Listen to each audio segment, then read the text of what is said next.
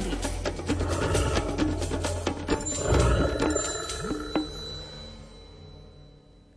Od prvého okamihu, ako sa prírodovedec Miroslav Saniga stretol s hlucháňom ešte ako malý chlapec, pocitil k tejto zvláštnej ratolesti prírody neopísateľné chvenie srdca.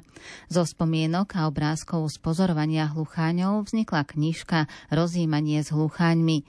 A dnes sa dozviete pokračovanie príbehu s názvom Posledný primáš z Kohútovieho, číta Alfred Svan.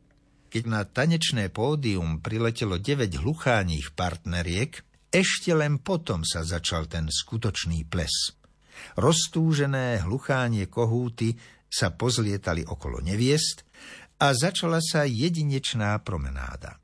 Kohúty sa predvádzali, pritom sa tvárili, ako by pre ne prestal odrazu existovať okolitý svet – omámené láskou k svojim družkám, zabudli na chvíľočku na svoju povestnú ostražitosť.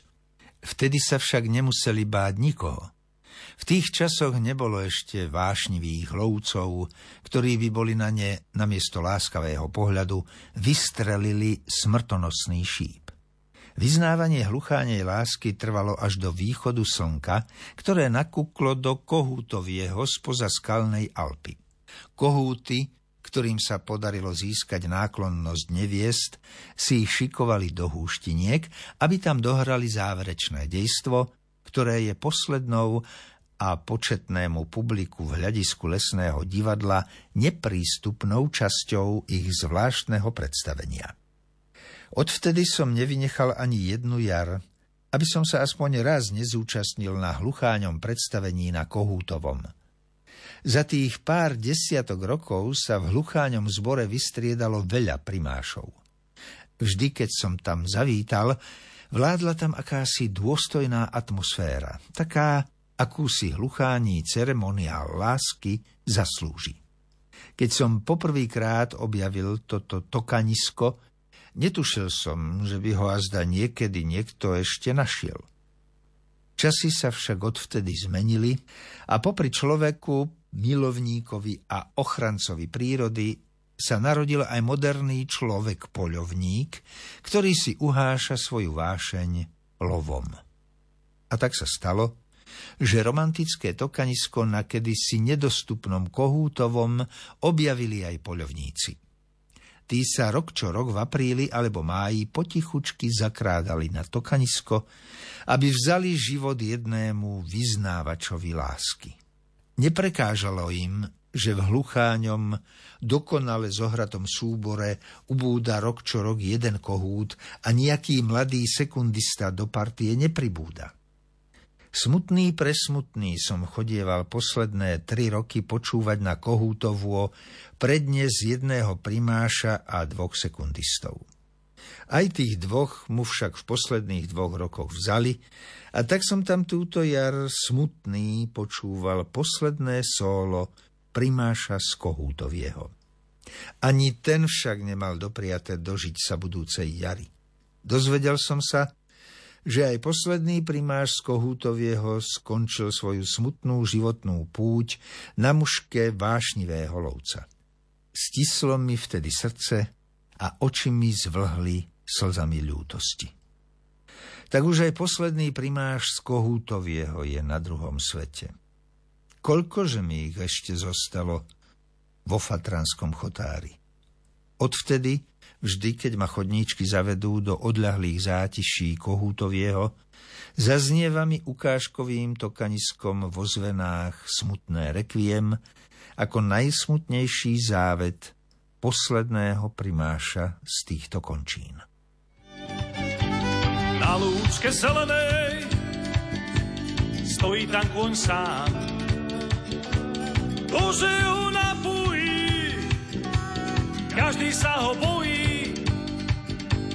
Daj Bože, niekto raz dokážem prekonať strach. Orol mi povedal, že zvládnem to na cestách.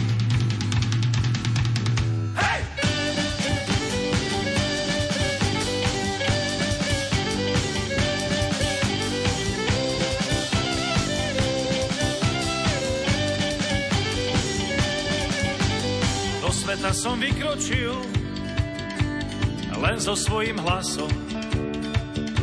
A veľa riek som preplával a prešiel hustým lesom a som sa ocitol na kraji priepasti. Naspäť ísť nedá sa, bude musieť zoskočiť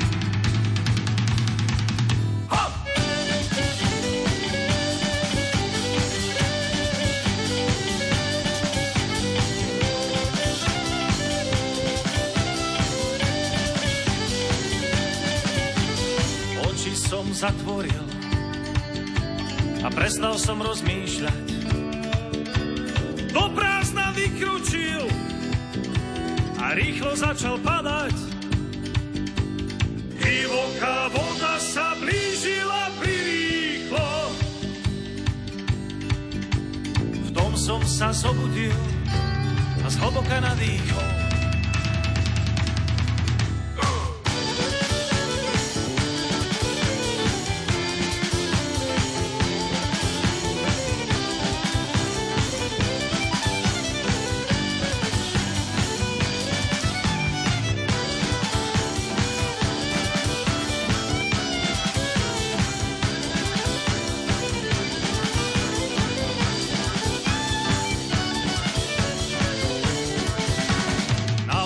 Zelenej.